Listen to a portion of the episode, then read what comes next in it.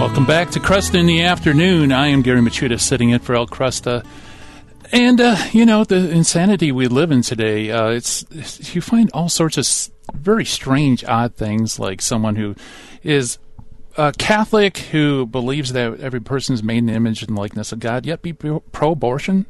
Or you could have an atheist who thinks the only value of human life is because it's a complex, evolved organism, yet they might be pro life. You know, how how do you uh, order, properly order all these ideas and uh, thoughts? And to do that, you need real philosophy. And that's why I'm really pleased to introduce our next guest.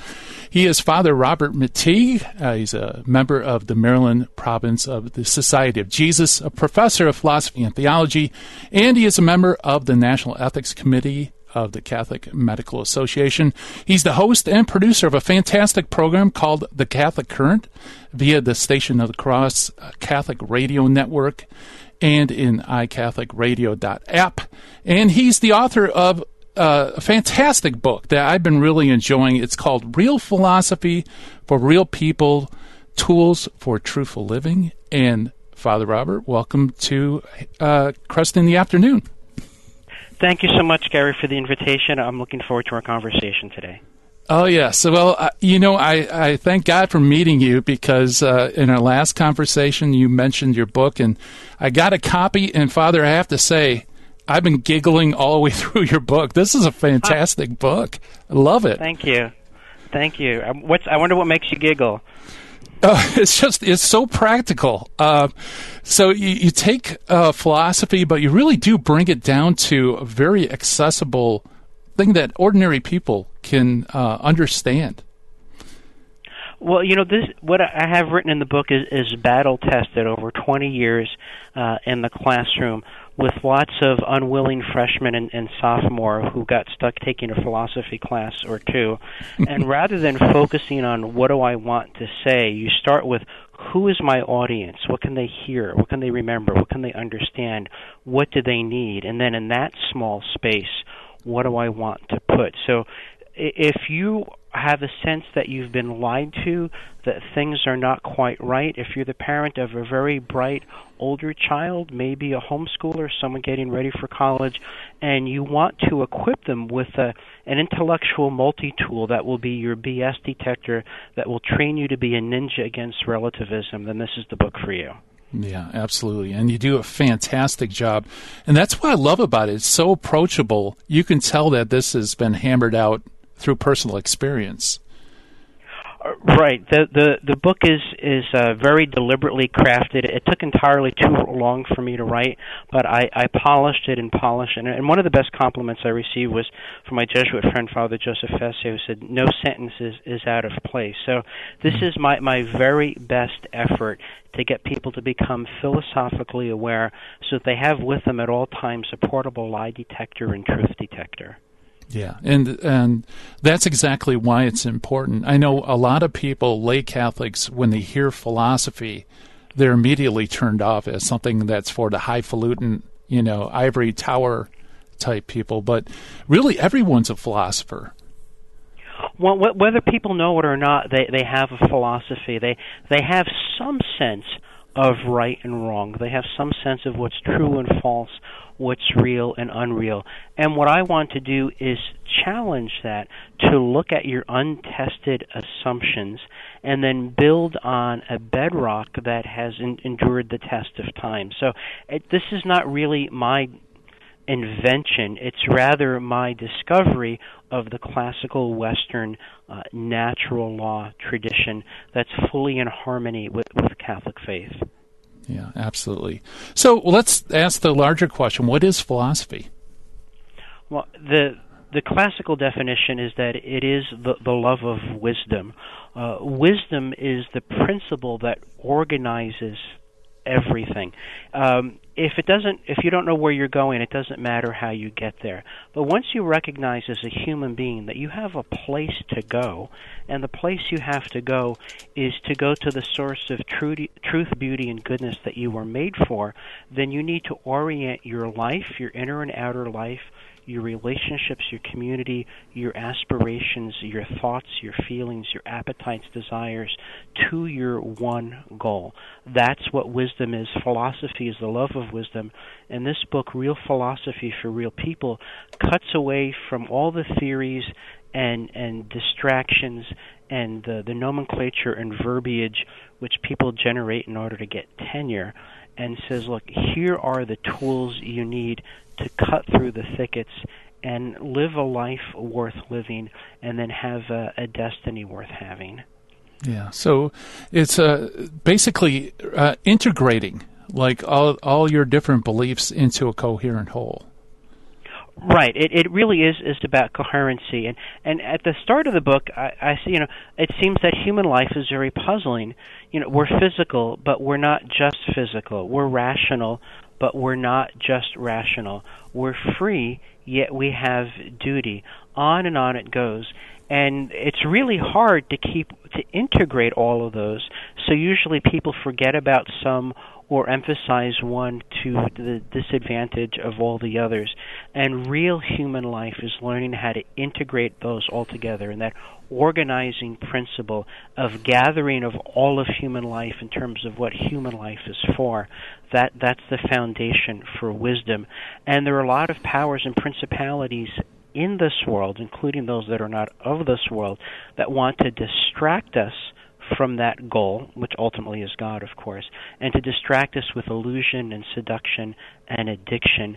And the, and the book gives you the equipment to push past all of those. Yeah, yeah. It always amazes me at the the amount of tolerance that we have for holding incompatible beliefs. You know, I I, I love the uh, example you had of uh, who was it? David Lee Roth's video, uh, Gigolo video. Yeah, I'm just a Gigolo. Yeah, remake from the '80s. Yeah. and you break that apart and show, yeah, that's uh, you know, there are certain things that follow from some of the presuppositions in that video. Right. You know, one of the ways that, that I, I ask students to evaluate an invitation or a proposition or a claim is does it help us build a moral house in which we want to live? So in in that uh, that video from David Lee Roth, uh, we're just bags of nerve endings and appetites waiting to be tickled and fed. And the greatest good is is friction against another warm body. It, do we really want to say that's all there is to life? Is is that what all of, of God's grace and revelation and creation is for? Is this the intelligent? Is this the, the, the world we want to bequeath to our children? Well, no. So then let's find out. We obviously want to do better. We can do better. We should do better. Let's find out what that better is. Yeah, yeah, very good. And ultimately, um, it's uh, you're drawing a pathway, right, from where you are right now to where you ought to be. And uh, right. so, yeah, the ultimate goal isn't, like you said, to uh, just be with another person and and have physical contact. We're made for a lot more than that. Uh, you know, I I remember you know living in Washington D.C. in, in the 1980s, and the very popular bumper sticker was, "Well, whoever dies with the most toys wins." And I said, "No, no, whoever dies with the most toys is still dead." right exactly. and can't take any of that stuff with them. So, what does winning mean? Well, if you know that death is not final, even if death is final, the idea of dying with the most toys, you know, someone like Marcus Aurelius uh, wouldn't wouldn't accept something like that. So, I, I, given what we understand about human nature, that we're not satisfied in terms of truth, beauty, and goodness by anything that the world can offer. No human being can honestly say in this life you know, it doesn't get any better than this. Because we were made for better, how can I integrate my whole life and my relationships and my civilization to make it easier for me and my neighbor to achieve our, our human vocation, which is delight with God? Yeah. Yeah, absolutely. Yeah, I, uh, you know, it, this, uh, and again, that's why I was giggling through your book, just because the clarity and wit that that goes throughout it, because it, it's so commonsensical when you read it. It's why don't people see that? Why? I mean, we all interiorly know that this world doesn't satisfy our deepest desires but it's almost uh, you know but we kind of brush that inside in favor of the shiny things of life you know material goods or what have you right i mean human beings ha- have always been easy to distract and beguile but our contemporary culture with our, our infinitely flashing electronic portals uh, gives us more access to more addictions and more mm-hmm. illusions than, than ever before. I remember when I first started teaching about 30 years ago, and I had my ta-da at the end of my ethics class, and this one student said, "Well, I think I need to go home and yell at every adult I ever met and say." Why is it you didn't tell me about this? I'm 20 years old and I'm learning it as a sophomore in college. My life could have been so much better. I could have made better choices. This is all so obvious. Why didn't you tell me? Mm-hmm. And I mm-hmm. think that's part of the tragedy of our times. I, again, I haven't made any new discovery. I've just put it together in light of contemporary challenges and issues. Th- this uh, natural law tradition even though it's rooted in Rome and Athens and Jerusalem, it's thoroughly human because its origins are thoroughly divine. It really is the heritage and the destiny of of everyone. There's an urgency to communicate this, and our tragedy in these days is we're not telling people about this. Yeah, and I think a lot of people don't tell people about it because they themselves don't know. You know, they were poorly catechized and educated. Right, right. Uh, alas, there, you know, we, we have to con- we we shouldn't confuse being schooled with with being educated. There are yeah. a lot of people who spent a lot of time in the classroom, and and really didn't have their their hearts and souls and minds properly formed. And so it's never too late. So regardless of of your age, I think you can pick up this book and profit from it in some way. Yeah, absolutely. And you know, j- just a quick question when would you start instructing people in wisdom? I mean, if if there's parents listening out there, when would be an age appropriate thing to start forming their child?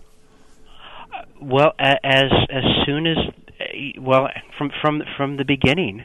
Yeah. From the beginning, you know, from infancy, you you let the child know that he's loved and that he's safe and then from the time of the terrible twos, he's got to discover that he's not the center of the universe. And then you cultivate moral imagination and you build from there. Yeah, very good. We're chatting with Father Robert uh, McTeigue on Real Philosophy for Real People by Ignatius Press. More to come on the other side of the break. You're listening to Kresta in the Afternoon.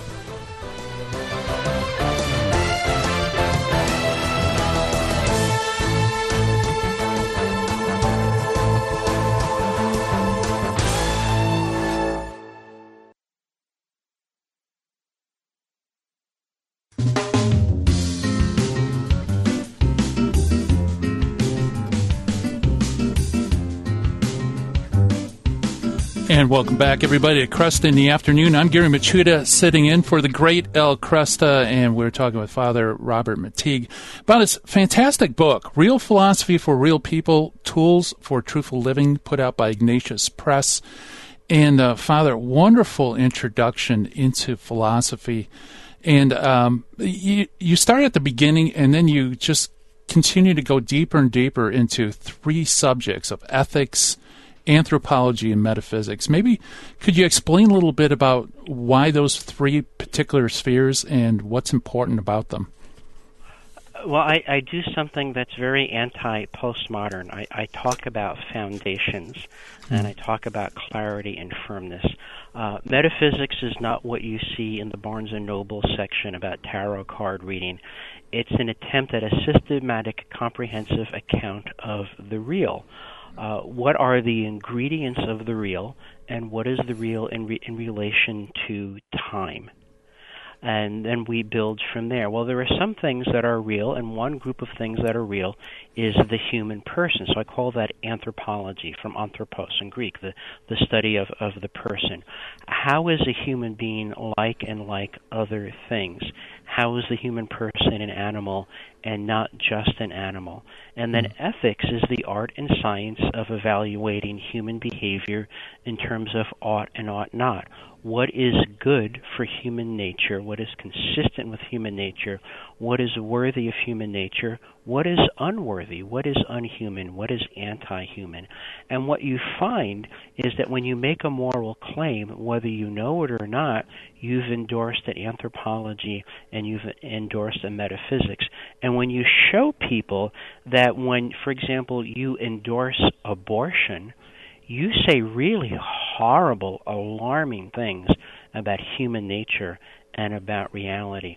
And if mm-hmm. you don't want to endorse that whole package, then you need to reconsider what you say about abortion. That's one of the techniques I use for when you hear something that's erroneous. You say, "Do you want to endorse this reality that that you've just described that you've bought for yourself? If you don't, let me present you some alternatives." Yeah, yeah, very good. Because they're all interrelated, right? Uh, what you believe about God affects what you believe about the, the value and uh, intrinsic uh, worth of a human being, which affects how human beings ought to live and be governed. Yes, yes, that, that's right. Um, you know, I would tell the students pull on the thread, and, and, and you get the whole rug and and that becomes important to have all all of those pieces fit together in, into a coherent whole. And you, in a certain sense, you can think of my book as the catalog of the different ways there are of being wrong about human life.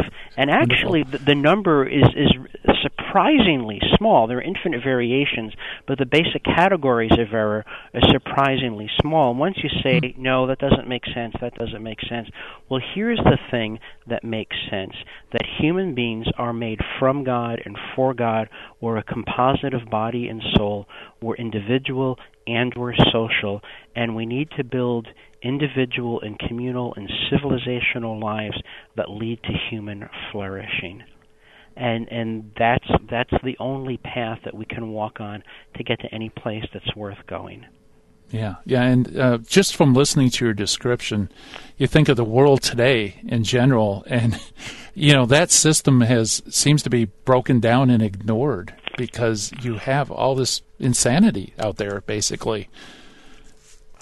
Right. You know, the, the, uh, Confucius said that beginning of, of wisdom is to call things by their their proper names. So, mm. for example, in San Francisco, when you know 25 cars surround a luxury store, run in through the doors, walk out with armloads of equ- equipment uh, and merchandise while putting bear spray on on the employees, and then we're told, "Oh no, don't call don't call that looting." Call it organized robbery. Well, even if you call it non-traditional shopping, it's wrong.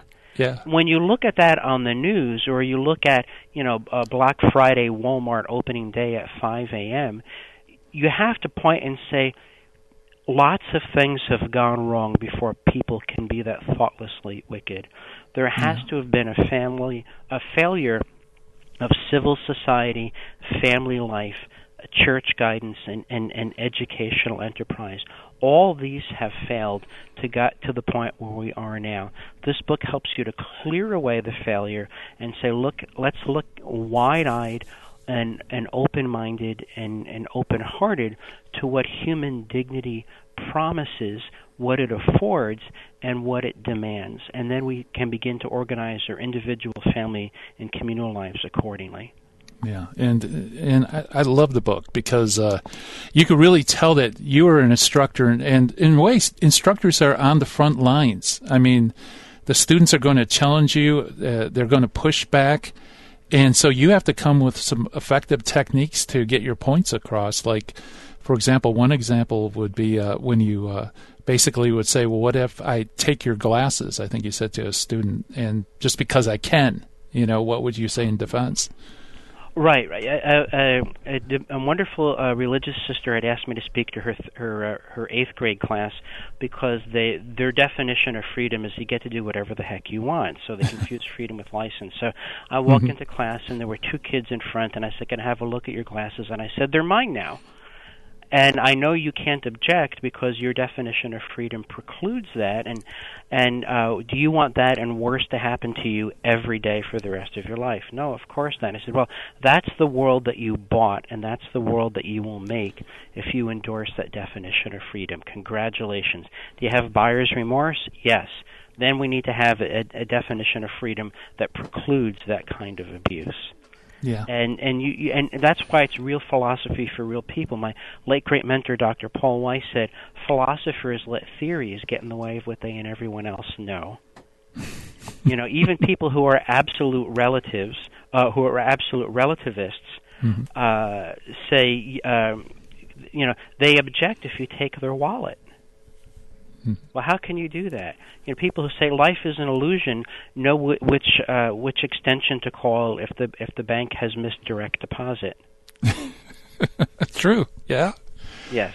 Yeah, it's uh yeah, and uh and what you do so well with those examples, obviously, uh, you know what believe about reality, what you believe about anthropology, what you believe about ethics, that's that has weight. So when you choose a position, there's a price tag that goes along with that, and I think a lot of people right. just don't realize the price tag. Right. It, it it is it is a package deal, and sometimes people want to have it both ways. They'll say, "Oh, you know, uh, I'm a really good Catholic kid. Otherwise, my grandmother will disinherit me. So, you know, I believe in soul and heaven, and Jesus is a nice guy. And you know, I'm a moral relativist, and I'm okay with abortion and contraception and gay marriage. And oh, by the way, I'm a science major, so the only thing that's real is matter." And then you know I've trained an 18 year old to to dismantle in about 10 minutes. This is why your position is absolutely incoherent. Your ethics, your anthropology, and your metaphysics preclude each other. So your your life is based on irrationalities. Good luck with that. Nothing good can come from that. Yeah, and if other and people say, hey, buy into that, alternative. Yeah, right. And if other people buy into that, uh, then you're going to be confronted with those same ideas applied to you. Right, right. You know, I, I have a I have a, a dear old friend who claims to be an atheist, and he's and he's he's also a very moral man. And I would say to him, I said, your ethics requires my metaphysics. Yep. And, then he, he he just kind of smiles and, and, and doesn't want to want to move in, in, in that direction. It turns out uh, creation really is a very orderly, beautiful, inviting place and then we decide to act contrary to its nature. I, I don't often quote the philosopher Ayn Rand, but she did say, You can avoid reality, you can't avoid the consequences of avoiding reality. And what this book helps you to do is brush away all the invitations to unreality and for you to focus on your compass and map and companions and tools to get you to where reality wants you to go. Yeah, yeah, absolutely. So, uh, yeah, um, it, it's funny how uh, you know human beings are funny animals that we can stow away things. Uh, yeah, your point's very well made. You really don't find a consistent atheist out there. The good atheists are the bad atheists. They don't live up to their metaphysics. right, right. and, and, and you know, when you're dealing with a relativist, every every human being has some non-negotiable position. Find out what that is and lean on it and lean on it. And eventually you'll find a foundation underneath it. And, and then you say, okay, now let's identify that foundation and see what we can build on it, and see if we're standing on, on the same uh, on the same foundation. No, no one can live as a relativist, and no one can consistently argue uh, relativism. So, you know, I would I would present this to students in class and say, "Oh gosh, Father, you know, I I can't wait to go home at Thanksgiving and talk to Uncle Fred and Aunt Mildred and cousin Bernie and tell them what I what I've discovered. I knew they were wrong." So all those times you read something and hear something and say, "I know it's wrong, but I can't put my finger on it." This is the book that will help you to put your finger on where it's wrong and then how to offer an alternative. Yeah, yeah, absolutely. Especially this is so timely, you know, coming up with the holidays where you have the Uncle Fred and Aunt Mildred who uh, they're going to do their tirade, you know, and pontificate on what they believe is true. So you, you need to be to have your house in order and be able to spot bad thinking. Right, right, and and, and this you know, just as as you you look out the window and you see your bird and you don't recognize it, and you look it up in the Audubon Society, when you hear something that doesn't sound right, you can find out precisely. You say, "Aha! Oh, look, the, he, he's got a relativist ethics, and he's got uh, a reductionist." Uh, uh, anthropology and a materialist metaphysics, that doesn't work for all these reasons. And here's how I present the alternatives in a way that he can understand. Yeah.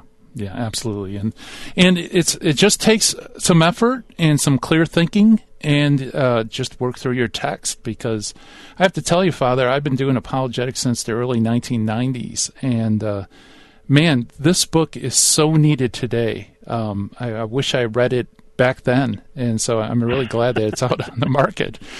Well, I, I'm I'm so glad to to be a, a service. Pray for me. I'm about to sign a contract, another contract with Ignatius Press, a book on Christendom called Christendom Lost and Found: Meditations for a Post Post Christian Age, and um, I'm hoping that will come out in the spring. But I should be uh, signing the contract any day now. Oh, wonderful, wonderful. So that's also coming out from Ignatius Press. Yes. Yes. Yeah. Yeah, very good. Uh, yeah. And uh, man, I, I, tell you, Ignatius Press is smart to have uh, approached you for that book and this book as well, because you know, just looking at culture, it just seems like we're having this meteoric drop into insanity. So we need to have, like I said, have our house in order and learn the stuff in this book. Well, you know, I think Ignatius Press makes available to people not only the things that would stop our progress off the cliff, but can help turn us around and get us where we need to go. Yes, absolutely, absolutely. Um, so, uh, yeah, fantastic stuff. Uh, so, Father, where can people go to get a hold of a copy of this book? Well, ideally, your local Catholic bookstore. Uh, also, you can go to ignatius.com. It's available in a Kindle version and a paperback version. And if you like the type of, of thinking that you heard today or that you find in the book, uh, I, I, host uh, the Catholic Current every day. It's available uh, via the Station of the Cross and the iCatholic Radio mobile app. And awesome. Every podcast platform you can think of. Excellent. Well, Father, thank you so much for coming on Kresta in the Afternoon. Glad to be of service. God bless you. Good work, Gary. Have a good day. Thank you. You too. And that's Father Robert McTeigue. The book is Real Philosophy for Real People. Need to pick it up, folks. Great, great book. We'll be right back.